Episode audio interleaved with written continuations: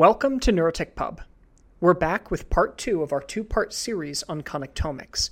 If you haven't listened to part one, stop here and go back to part one. In part one of this series, we talked about the legal and ethical ramifications of brain preservation. What would it mean if you really could preserve a brain just before or just after death and then allow for essentially a reboot of consciousness based on the preserved brain data? Today, we're going to talk about the actual state of brain preservation and the field of connectomics that involves mapping out brain circuits based on preserved brain data. As you'll see, there's quite a gap between the ideas that we mused upon in the first episode and the state of brain preservation and connectomics today. And that's what we're going to explore in this episode. Two guests that you'll recognize from episode one are Ken Hayworth, the president and co founder of the Brain Preservation Foundation and senior scientist at the Howard Hughes Medical Institute, Janelia Farm Research Campus, and Robert McIntyre, the CEO of Nectome. Also joining us today is Jeremy Maitin-Shepard, a computer scientist at Google Research and an expert in the reconstruction of neural circuits from volumetric electron microscopy data. If you're currently listening to this episode as a podcast, remember that you can visit paradromics.com slash podcast for detailed show notes, references, and more. Now, without further ado, I'm going to get out of the way and let you listen to these experts.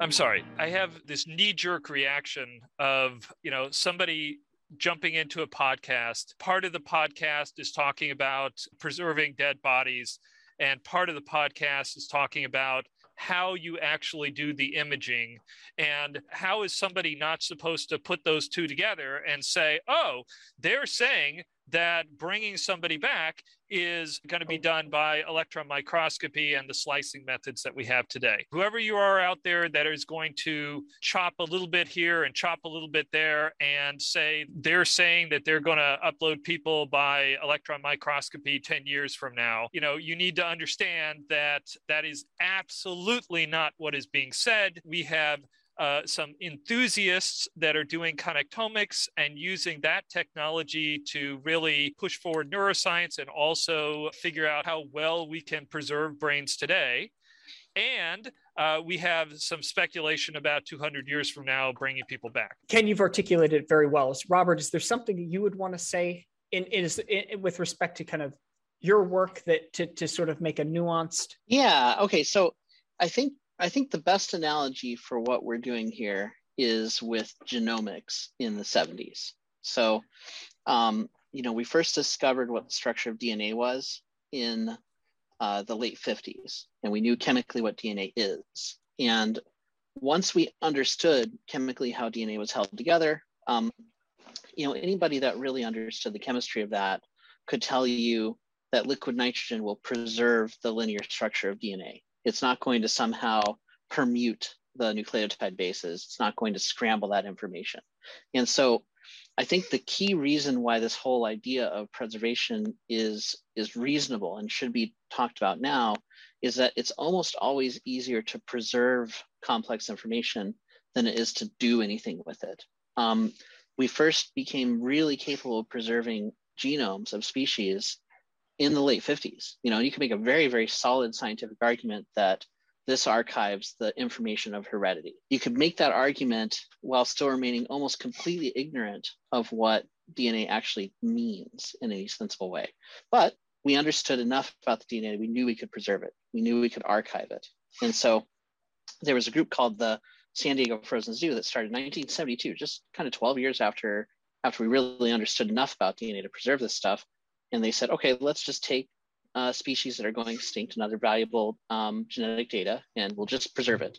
And you know, they did that to their credit, and they're criticized, saying, "Well, look, uh, you know, a genome is one and a half gigabytes. Like a human genome is one and a half gigabytes of data, and one and a half gigabytes of data is just impossible. The idea that you could have computer memory that's an entire gigabyte in the 70s is just absurd. It would be hundreds of millions of dollars. It would take hundreds of years to build. It would, it's just a non-starter. And so you could criticize the guys preserving DNA saying, well, you, you'll never even be able to store this DNA digitally, right? Let alone read it. And it'd be a pretty dumb criticism because clearly the biology is has no problem storing a gigabyte of data inside a single cell. So it's just a matter of us not knowing how to do it. It's not really a fundamental constraint. And so I think we're at the basically the same point uh, in neuroscience today as we were with genetics in, in 1972. We don't really understand a lot of the high level stuff about how the brain works. You know, it, even something that seems as simple as when you're remembering song lyrics, how do you go from one verse to the next verse? We don't know. Uh, it, the theories on that are not very good. Um, the high level idea about how our, how our memories created, like what, what's the meaning behind synaptic connections, we don't know that very well. We're making progress in it, but it's still a mystery. But when it comes to the low level, uh, you know, what are the building blocks of memory? How does that work biochemically? You know, at the level of a single synapse, how is it that a synapse changes to store information? Um, that we've worked out really, really well. We're at the point where, like, the debates around this are minutia of minutia.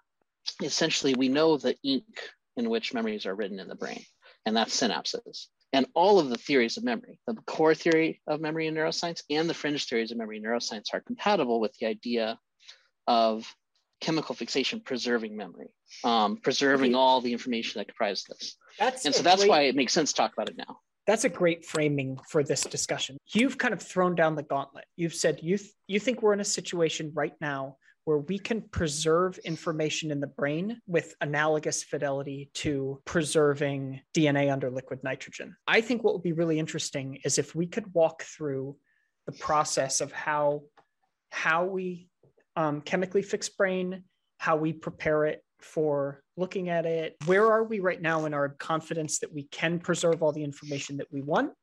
We can start there because I, I take your point that from your perspective, the most important thing is to lock down the information. And then I think we should also have a discussion about where are we currently in our ability to read it out. Yeah, because that's that's important. I'm like the San Diego Frozen Zoo, and this discussion's like it's happening in 1972. So it's very fair to say, how do you know you're preserving the DNA, right? It's much more speculative to say, well, okay, fine, but how exactly will we store a genome in like 50 years from now? Like me being able to successfully say, oh, this is how the design of memory storage will be, right? Like I might say, well, they've got this mercury like sound wave thing that seems like it could scale up a lot. Like maybe that's how they'll store it, right? Or like maybe it'll be spinning disks, and I'll be wrong. I'll be completely wrong about how the memory will be stored. Um, but it doesn't matter. I'm right about how the DNA is preserved, and later we'll figure out how to store it.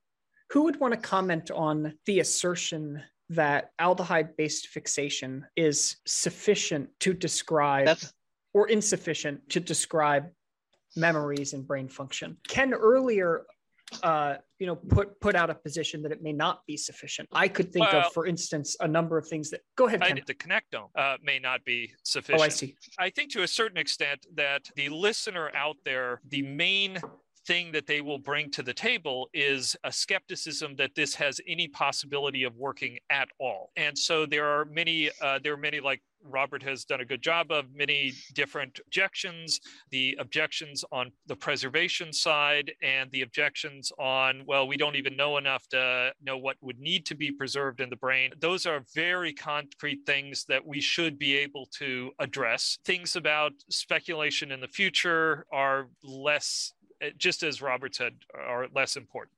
So, in any case, maybe you know, 95% of neuroscience models are models that are talking about the brain from the perspective of the brain is processing information because the brain is filled with neurons, which are excitable cells. Those excitable cells are excitable because they have ion channels that will open up under different circumstances, either with a voltage change of the membrane or with a neurotransmitter that is locking on to them. And the brain computes by those excitable cells talking to other excitable cells. Because if you want to build something as big as we are, and have it respond in a few hundred milliseconds to something out there in the environment, you need to use those excitable cells. You don't have time to run off to the DNA and do some protein synthesis and then have that diffuse out of the nucleus into something. That would just take too long. You know, if I if I look at somebody across the room and recognize who they are and then remember that I saw them at a conference before, uh, this this happens in a in, in a few seconds or something. Uh, uh, there is no doubt in the neuroscience community that that is because of excitable cells talking to other excitable cells. So, does glutaraldehyde preserve those things that are important to that type of, of structure? And, you know, at one level, we use glutaraldehyde to do preservation for electron microscopy and for a variety of molecular uh, studies of memory and function. So there's a there's a real duh neuroscientists use this uh, when they want to study those functions. Uh, the other thing is that if you look at the classes of molecules that are are involved ion channels are proteins. Excitable cells the things that that are defining what they are receptors and and and other things the structure the connectivity and those molecules that are thought to be really involved are all molecules that are eh, not only known to be preserved by aldehyde fixation, but that is exactly how we do all of the studies on them today. Not not all, but most of the studies on them involve aldehyde fixation. So can I can I ask can I dig in a little bit here with respect to aldehyde fixation? If I want to fix a sample for ultrastructure, I'm going to use a high percentage of glutaraldehyde because that gets the best ultra structural preservation. That's commonly what's used for like dense EM reconstruction. If I want to do immunohistochemistry, often I lose the epitopes. And so I'm wondering like um, you don't um, lose the epitopes. You can't they access are, the epitopes you can't access them. That's right. The cross linking makes it more difficult. Although there are plenty of uh, studies that you uh, that Robert and I can send you that involve immunostaining of glutaraldehyde fixed tissue. Here's a useful thing to think about because because this immunohistochemistry thing is important. Like if you've ever done some of these laboratory protocols, you'll notice it's it's often fiendishly complex to properly label proteins in tissue. Um, and it's it's even more complex to, for example, get mRNA out of tissue, right? And so sometimes people that are familiar with that, that have struggled with it for a long time, um, say, well, how can you fix something with glutaraldehyde? You know, haven't you lost that signal? Because that's what you see. If you if you have a um, a piece of brain tissue, right, and you apply an antibody label to it to try and find some proteins, uh, if you fix it with uh, the glutaraldehyde, you're going to get noise. You're not going to see very much. Whereas if you flick, if you're very careful, you fix it with formaldehyde and do other kind of black magic to it, maybe you get a signal, but it's dependent on that particular protein. If you said that the reason you don't get a signal is because the proteins are gone, then you're simply just wrong about that. Um, the proteins are still there. But what has happened is the antibodies are gigantic molecules, right? And they need to, to diffuse through this dense cross-linked network. Formaldehyde makes a lightly enough cross-linked network that sometimes, if you're careful, the antibodies, which are themselves proteins, can get in. Whereas glutaraldehyde both makes a more dense network and it causes difficulty with diffusion, but also glutaraldehyde cross-links themselves sometimes open back up and will cross-link the antibody itself and stop it from moving, right? But the question of preservation does not concern itself with the ease of imaging. That's really important because all I care about from preservation is is the information still there or not? Well, right. I, and so I, I follow you, Robert, but here's where I'm kind of here's where my mind goes to, and you know more about this. I'm really looking forward to being educated, and I agree with you that like let's say if we're thinking about like constructing a connectome, I think most of us think that if you did proper fixation, eventually someday the engineering required to properly section the tissue, to properly image the tissue, and to properly reconstruct that will exist. And it's like, how long until the engineering works? But I think when you start talking about is my fixation and my preservation method valid? Like to some extent, like if I write a message on a grain of sand and then I like drop it into the ocean. Like the the information on that grain of sand is preserved. It's there. I could be like yeah it's there. It's preserved. Go find it. But like if the like either the physics of getting it or the like probability of getting it, like because of the size of the search space. If you construct a situation for yourself where you say, like, well, theoretically it's there, but it's inaccessible, that's not exactly the same as saying that you just have a lot of engineering ahead. And so for me, what I'd be really interested in, if you could parse out you know the difference the scientific risks versus the engineering risks of and and how we have confidence in, in the preservation techniques. Yeah. So so okay what does preservation mean first of all? Because that's a very important thing to think about. Essentially you can think of preservation as taking biological systems that encode some bag of memories like a person is a bag of memories and that and the preservation takes this living system and turns it into an artifact and so the question of does preservation preserve information in general can be answered by saying if you had two inputs with different memories, uh, even if they were very subtly different memories, and then you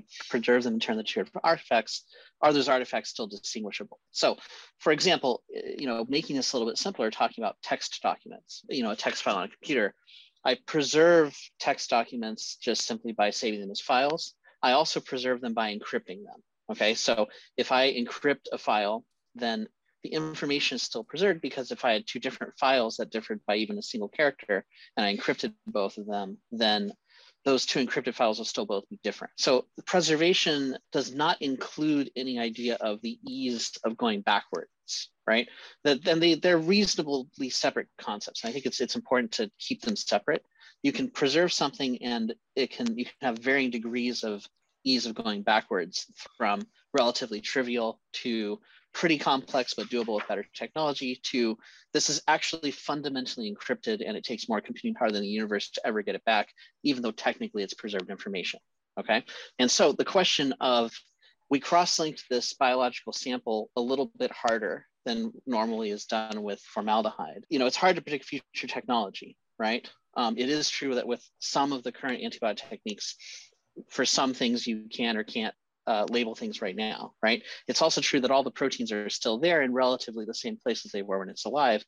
And so the main question to, to ask here as to whether you'd ever be able to access the information is, is a denser crosslink in some way like cryptographically secure? Um, is that a cryptographically secure um, encryption of the, of the locations of these um, of these various proteins? And the answer is no, they're still there. They just have some crosslinks around them. So if you want to estimate just how hard it might be to, to access that information, good rule of thumb is that if it's physically there, we can we will be able to physically see it. And in fact, you kind of already can. If you look at the switch uh, protocol, I believe from Murray or Chung's lab out of MIT, I think that's right. They already showed how you can take densely cross-linked um, glutaraldehyde tissue and go in and label it with proteins.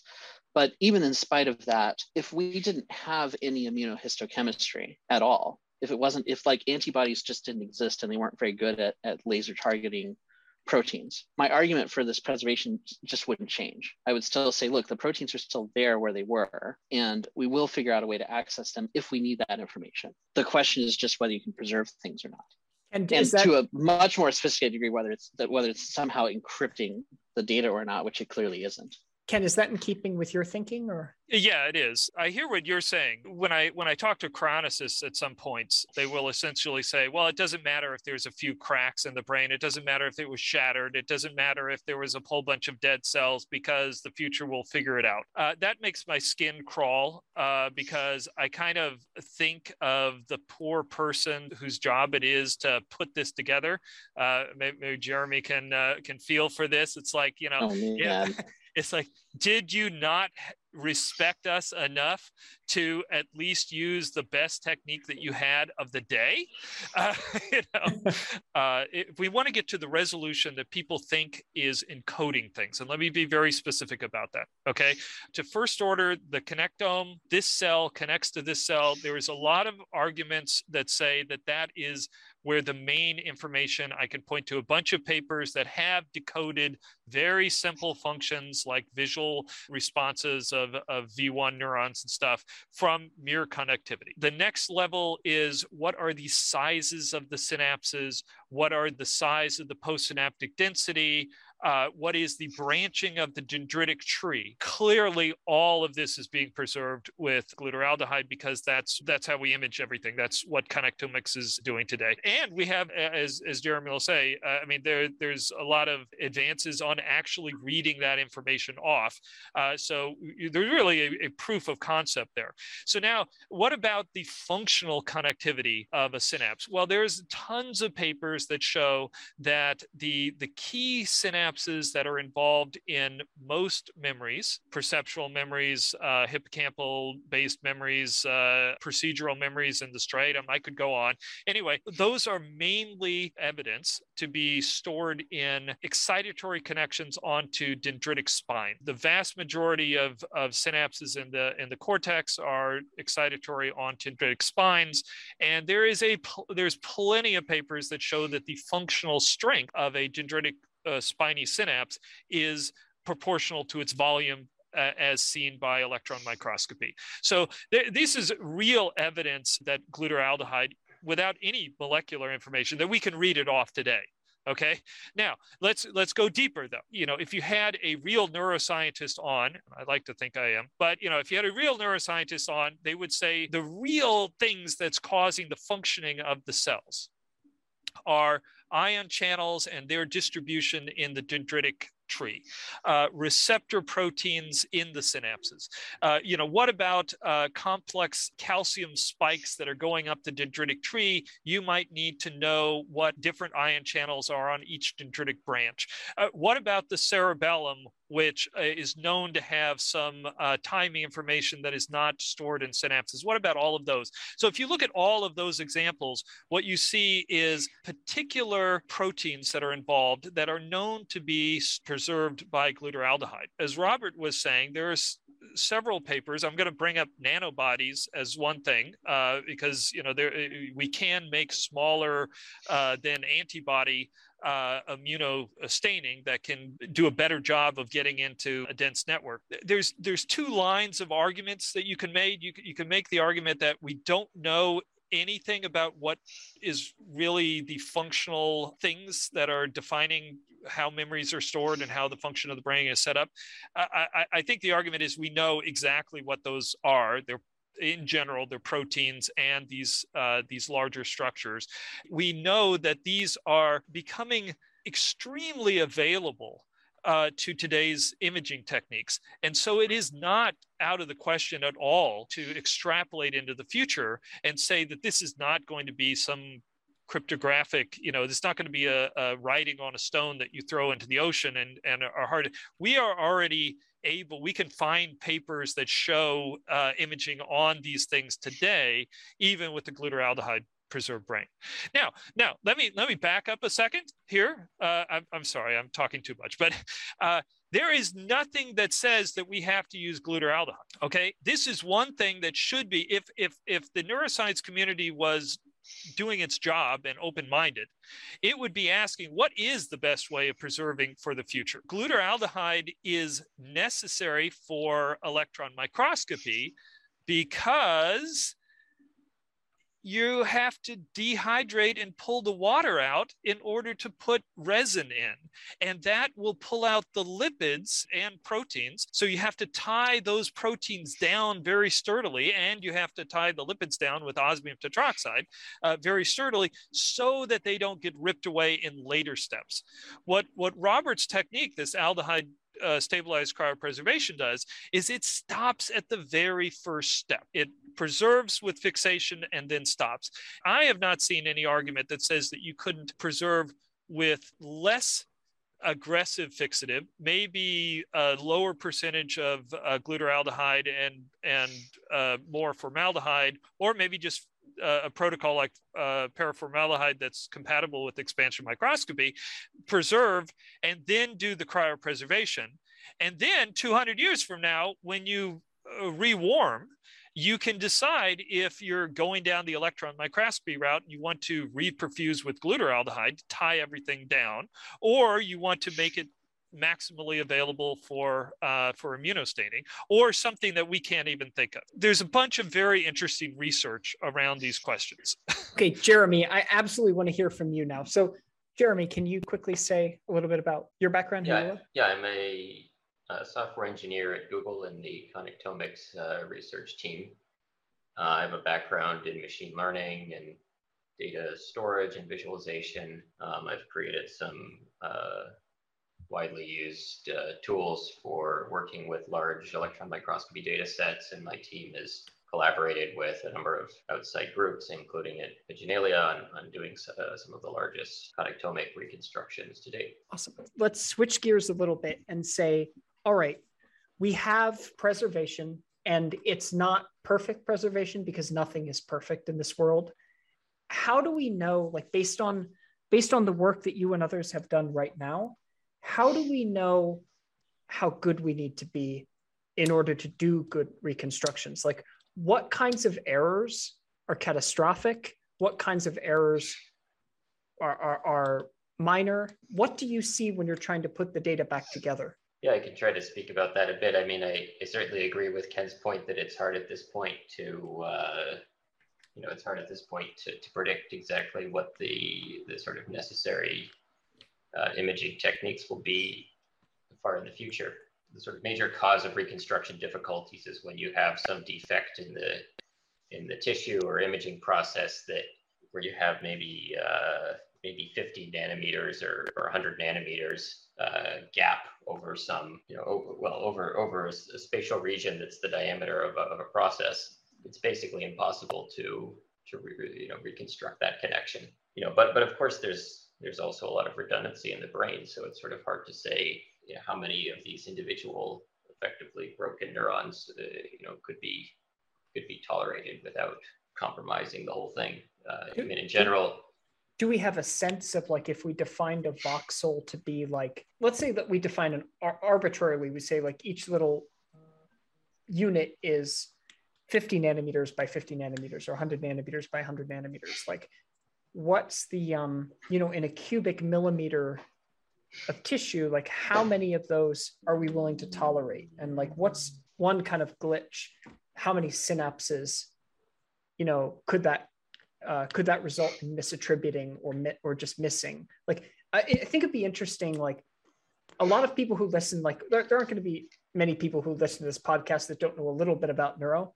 And i think like it'd be interesting for people to kind of wrap their heads around like just some of the numbers. Yeah, well, I think it's it's it's sort of these individual, uh, a, a sort of a tiny defect, a fleck of dirt or something, uh, you know, in the present imaging processes. That usually doesn't cause a great problem because it's sort of an uncorrelated defect, and so usually there's enough information from nearby locations uh, in the image to reconstruct the processes anyway with with fairly high accuracy. It's cases where you have uh, defects that are spatially correlated, where you have a crack in the tissue. You know, the current methods that involve cutting, if there's sort of a defect that comes from the cutting process, that can affect, you know, a significant depth of like uh, 50 or 100 nanometers over a large cross-sectional area of multiple microns. You know, that's that's where where a lot of these sort of you know hundreds or thousands of these reconstructed neurons are going to be broken. If you could ask technologists who are either doing the preservation or doing the cutting or doing the imaging right now, like what's the thing that you would like them to stop doing so that you could get better reconstructions? Well, you know, I, I think they're they're already uh, you know doing quite a, a, impressive job with with preserving the tissue as is. Yeah, there's already you know there's already a lot of development uh, in sort of further improving techniques. So I'm not sure I can. Uh, where sure I have much to. Where is most of your data coming from right now? So I remember I I, I was like adjacent to Connectomics 10 years ago when Winfried was doing his block face SEM and Jeff Lichtman was doing the kind of the tape based methods and they have different pluses and minuses. First of all, maybe Ken, could you just quickly summarize for the audience like the different ways that people currently get this data? Uh, yeah. In the 1960s, uh, that was uh, uh, a manual transmission electron microscopy approach where people would slice very thin sections, about 50 nanometers off of a plastic embedded block that has been heavy metal stained of the tissue, float that on a, a water bath, and then pick it up on a very thin uh, substrate that they could stick into an, a transmission electron micro, microscope and look at it. That technique has been automated with a tape based approach where you have uh, a whole reel of tape that's coming into the bath and picking up sections and then going out. And the tape has grids, it's called grid tape, uh, holes in it that can then go through an electron microscope, uh, all with um, uh, automation. So the the one millimeter cube that um, Allen Institute did uh, was using that transmission electron microscopy technique that really uh, stretches back to these uh, early days in the 1960s with just pure automation. Uh, you mentioned Winfried Denk. Uh, he uh, came up with the technique where uh, he could take a plastic embedded block, heavy metal stained. All of these are plastic embedded blocks, heavy metal stained tissue. Uh, put it directly in an electron microscope, scrape 30 nanometers off the top surface, and then image the block face. Scrape again, image the block face, and you're getting uh, the same level of detail. Uh, by the way, a voxel size uh, uh that you sh- should have in mind is something like 10 by 10 by 10 nanometers uh, is the voxel size and structures that are the individual processes of axons and stuff. They might be about 100 nanometers in diameter. individual synapses might be a half a micron in size. These are the kind of scale that this that this imaging needs to to get to. So this block face technique, imaging the, the face of the block, that's one. Uh, you can do that same thing with a focused ion beam. Uh, so a lot of the work that Jeremy did great stuff on, well, several FlyBrain uh, data sets, but one of the FlyBrain data sets was produced with focused ion beam, where they took the fly and milled off about uh, 10 nanometers off the top surface and then imaged that surface and milled off and imaged the top surface. And, and then the, the new things that are coming out are kind of, uh, that are still in development are multi-beam techniques where you've got uh, multiple scanning electron microscopes that are imaging a surface, and then uh, you can either put tape collected sections into a multi beam microscope. There's 91 beams nowadays, so they go quite fast, uh, or you can do ion milling on thick sections in multi-beam imaging. That's a technique that we're developing right now. Uh, that's kind of the landscape from a connectomic electron microscopy point of view. Now, there's a whole set of stuff that's going on on the molecular imaging side that will also be able to eventually provide connectomics. The most immediate one is uh, expansion microscopy, which I probably will just throw out there because I don't want to describe it. and yeah, another Ed, technique- Ed Boyden turns the brain into a diaper and then lets it swell up with water. Exactly. And given the right fluorescence put in the membrane or other places, uh, you could get connectivity uh, and you get enough resolution because it's expanded. And there's a bunch of X ray techniques that might be using um, uh, synchrotrons, like big ring synchrotrons, that may also provide the resolution without needing to do a bunch of sectioning at all. So it's it's just a wonderful array of different uh, techniques to map circuits uh, at this level, and I think we're only just beginning. I mean, this is 2022. Uh, why would we think that this is the the pinnacle of uh, of, so of, brain imaging? I, I really quickly want to bring Jeremy back in for a moment to say what kind of data have you been looking at, and can you make a quick comment as to you were describing some of the things that can make reconstruction more difficult. And would you be able to summarize for us some of the pluses and minuses of these techniques in so much as you have looked at it in terms of reconstruction? Yeah, so uh, sort of on a local level, the highest the highest quality imaging uh, certainly comes from uh, focused ion beam scanning electron microscopy. But the challenge there is that since it only currently works on relatively small blocks, you then have these seams between blocks, which tend to be where uh, the most defects are. And so, uh, yeah, on the other hand, with with these sort of tape-based methods, you have sort of larger defects from the, the cutting process, and then also there's more chance for alignment issues or, or other defects coming from the imaging process or, or, potentially loss of sections during the tape collection. But you have the advantage that the uh, imaging itself is non-destructive, and so there is a chance to correct for any any problems from the imaging process itself. Whereas with these destructive imaging, uh, imaging methods like focused ion beam scanning electron microscopy, uh, you only have a single chance to image it. If that process fails, there's no going back. So I would say, yeah, certainly the highest quality reconstructions uh, so far have come from the focused ion beam scanning electron microscopy data sets. But it's not but that that technique itself is not likely to scale to uh, to sort of enormous volumes.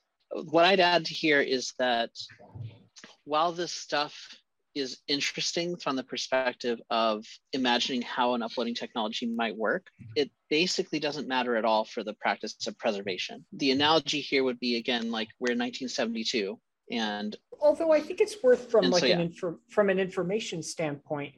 Um, similarly, you take a string of DNA and you freeze it at some temperature and you leave it for some amount of time, and there is some statistical process still acting on that DNA. And so, you know, some fraction, some small fraction of, of bases will become corrupted. And then there's a question of like, well, we understand the code enough that like a certain number of defects, we can still get the genome. And I think that's something that I'm, I'm kind of interested in exploring with Jeremy is like Right. understanding our error tolerance. I think if Robert's shop is located in a you know geologically active area and there's an earthquake, you know, it seems like there is. A, I'm not you know super familiar with the how robust these glutaraldehyde you know liquid nitrogen frozen uh, brains are, but you know I could imagine that they might crack or something, and that would potentially be pretty pretty problematic. there's two classes of things that can generate errors. One of them matters and one of them is totally irrelevant. So um, all of the stuff that happens after warming up a brain and then processing it that you currently have to deal with if you're trying to imaging samples, um, those don't matter as much, right? If our current techniques of resin embedding lose information, um, that's not relevant to the question of preservation because you'd use a different resin embedding technique in the future um, to process samples, right? What does matter is if there's information that's lost in the process of doing the preservation and stabilization of the brain today. So that is chemical fixation and then vitrification. So th- those are the those are the things that matter. So for example, saying um, like you spoke of uh, of cutting errors, right? Cutting the resin. Well, we don't cut brains, right? The, the brain is is intact. The entire body's intact, and you would be you would never process a sample that's been preserved unless you already had a valid uploading technique that had been used on thousands of contemporary humans that could consent to the process and that before had a you know, like multi-decade long tradition of being used successfully on animals. The same way that if i had a precious dna sample from a species that went extinct in the 70s i don't toss it in the like garbage experimental machine that's as liable to destroy it as it is to read it right? I wait for the fifth generation Illumina machine to use it on my sample that's precious You raised an Um, interesting point, but why do you think that the contemporary humans from 200 years from now are going to be more willing to make themselves experimental subjects rather than looking at the back catalog of like all of these guys from a few hundred years ago and their because funds for because they saw that the animals have been uploaded successfully using the technique. The same exact way we got space flight right? We sent animals into space and then we sent people into space that were extraordinarily brave and very well knew that they you know had a very good chance of dying in the process but they wanted to be the first ones. So you know there you go. The technology that would be used like it's just not going to look like modern electron microscopy preparation sample preparation circa 2022 right? It's you know it, it's not going to have slicing problems. The problems it might have would be if information is lost during the fixation stage right? Do you agree with that statement? Like, because on one hand, there's this sort of like, I don't know, Silicon Valley optimism that like everything gets better every two years. On the other hand, there's a physical approach to the brain. And, and, and I actually think the way people are looking at brains right now is, is a good way to look at brains. And I wonder, like, do we think that there's going to be a fundamentally different way of looking at the tissue that we fix today? Do we think we'll be looking at it in a fundamentally different way 100 years from now? Or do we think we're just going to get better at the way we're doing it now? the two big split points, I think, are whether you would do it fundamentally destructively. By destructively, I mean, you know, whether it's a block face approach or whether you section it and the sections don't get destroyed, but you're looking at them. What you're really doing is you're removing all of the top material so that you can get your instrument right in there to get high resolution. We have to do everything that way today.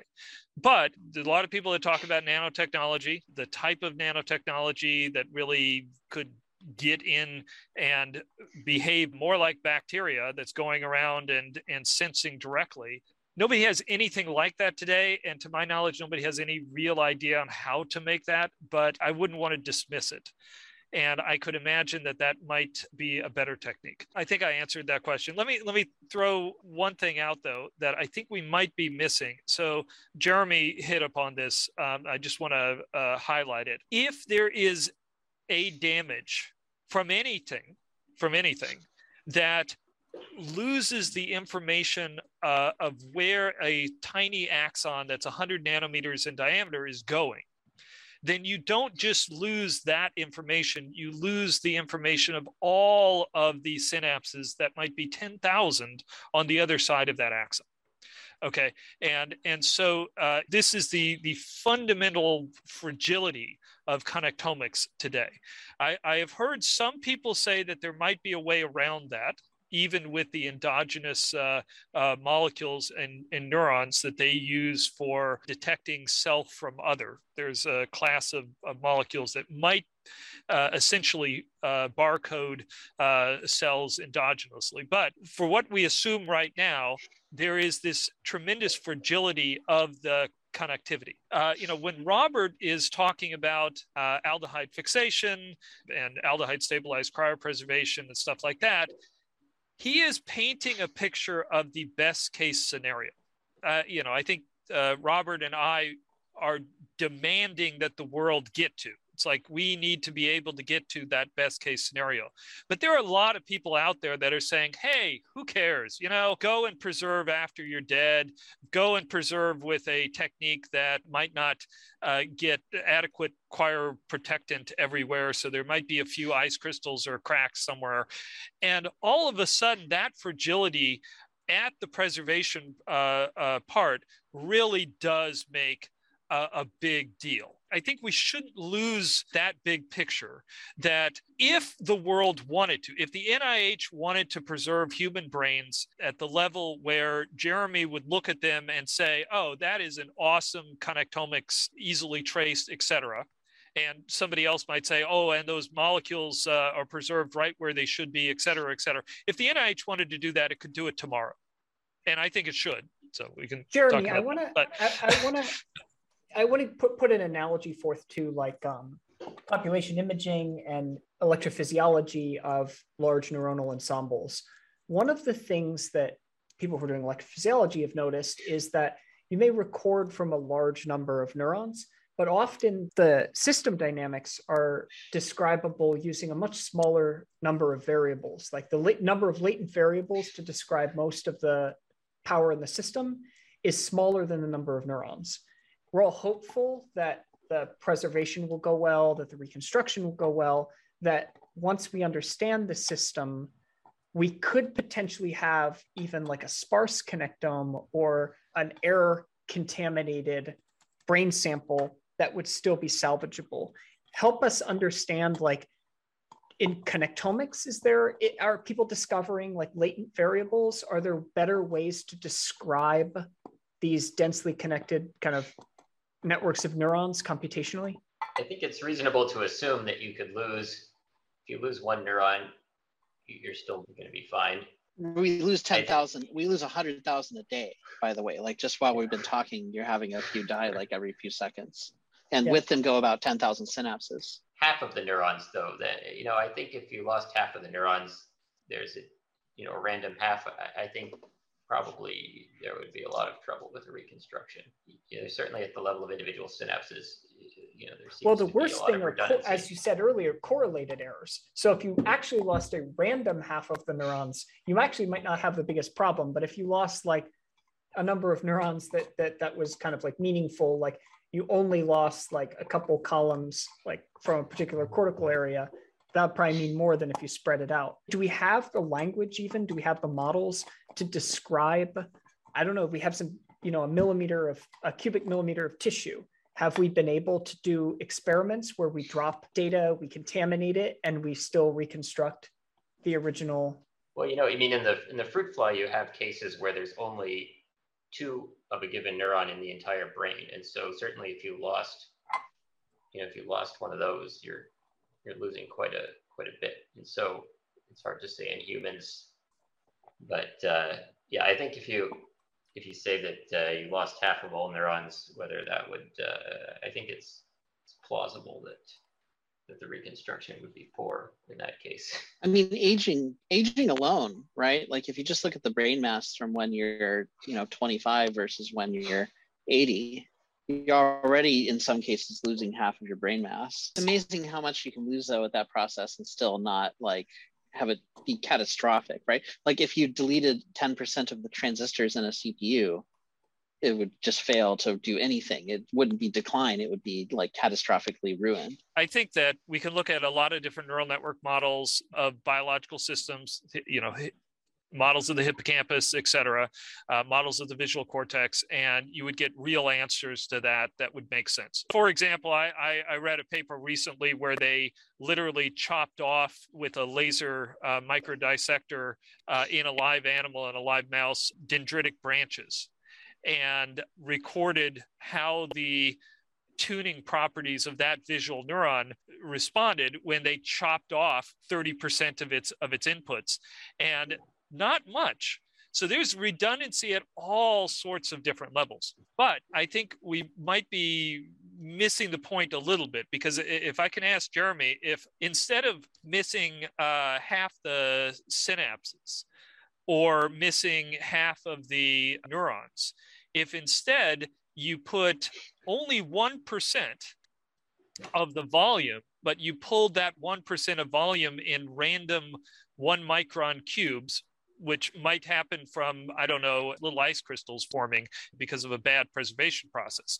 Then would that, from a connectomics point of view, completely destroy the connectivity? Right. Yeah. Some that sort of thing would would definitely essentially disconnect all of the processes and yeah, that would be catastrophic for the reconstruction. You know, and that's the kind of stuff that I think we should demand for anybody that might be offering a preservation to somebody. They need to at least be able to meet the brain preservation prize criteria. They need to uh, show t- tissue that Jeremy would work on without just throwing up his hands and saying this is this is hopeless i'm not even going to try jeremy if you had a, if you could give a billion dollar prize to the uh, the brain preservation or the connectomics or the dense reconstruction, the sectioning world, anyone you want, what would you give the billion dollar prize to? What's the problem that you have in reconstruction that you need to go away? So the interesting thing is that we have, yeah, there's been a lot of development with microscopy techniques. We currently have a lot of engineering challenges in sort of producing a high fidelity reconstruction. We, we can do the imaging,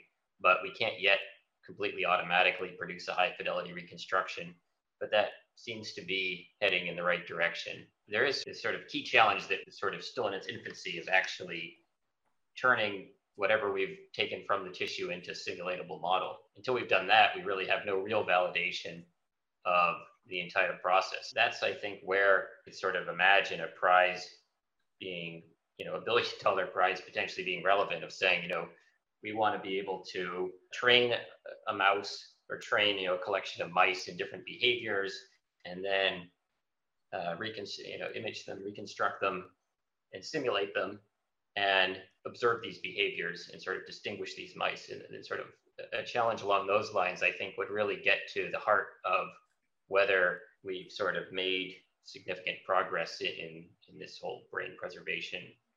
Jeremy, I've heard you say that before, and I think that that is a really brilliant idea. But could you unpack that a little bit more for people who are listening? Give an example of like what could happen that would really convince you that you you had done a good reconstruction. Okay, sure. So, so as a concrete example, you could imagine you train a whole, you know, some group of mice each into separate complex behaviors uh, that, that would ideally involve several of the senses and different types of planning and use of memory and then after preserving these mouse brains and then reconstructing them and simulating them, you would want to be able to observe the same behaviors that you've trained. You could imagine it being done in a sort of blind way where you have some expert mouse trainer that invents novel trained behaviors for each of these mice that are unknown to the people performing the reconstruction.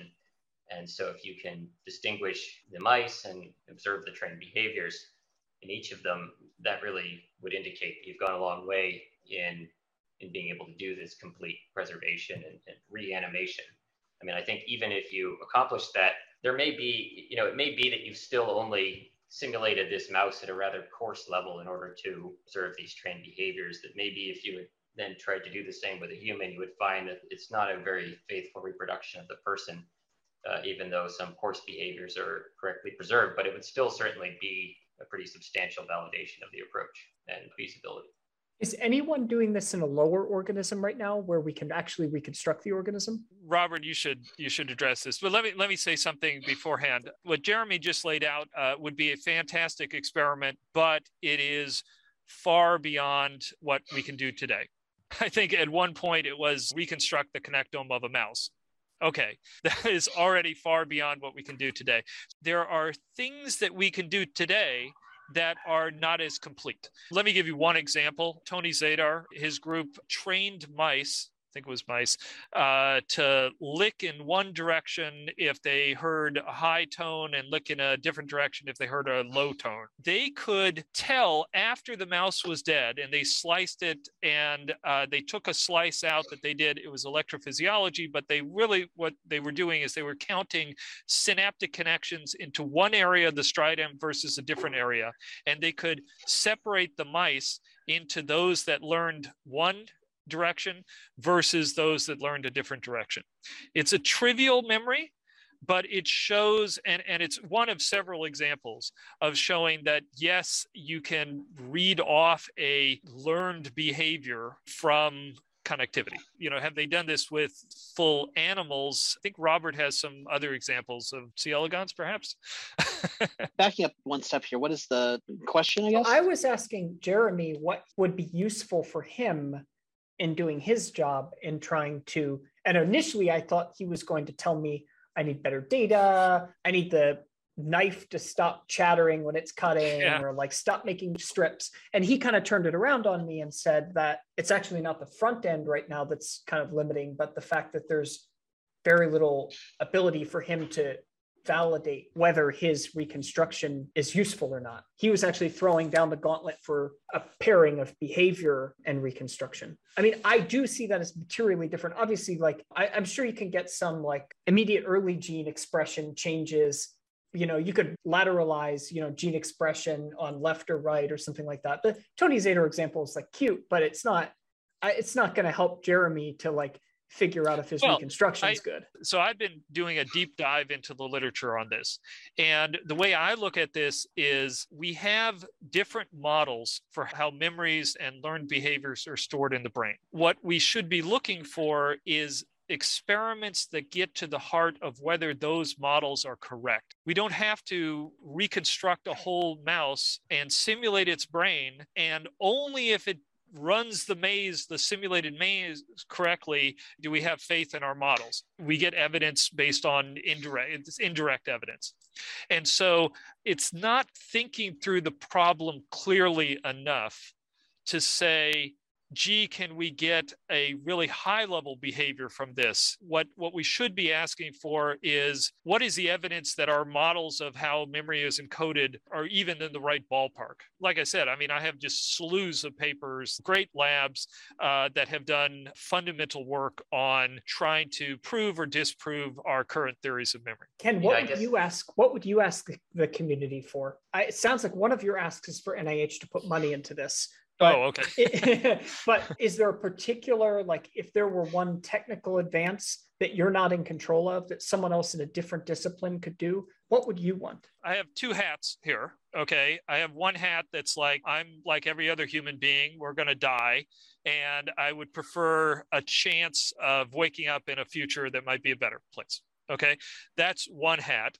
The other hat is I'm really, really, really interested in how the brain works. I spend my free time reading neuroscience papers. So I'm going to assume that you you're asking on that side. From a, a techniques perspective, let, let me ask you what you asked Jeremy because I I sent Jeremy some data. You know, our team sends him some data, and I feel horrible that there are things that are horrible about the data, right? Things that are missing, gaps in between sections, and that it's such a small data set and the resolution is uh, uh, limited. So I think one of the things that would be great is to be able to have 10 by 10 by 10 nanometer data sets without any serious breaks in them from electron microscopy and over volumes that are on the order of a few cubic millimeters. If you get to that type of a thing, the artifacts that are being given to Jeremy are not bad enough to require a lot of human proofreading. And if they're large enough to see connectivity within region, let me give you a concrete example.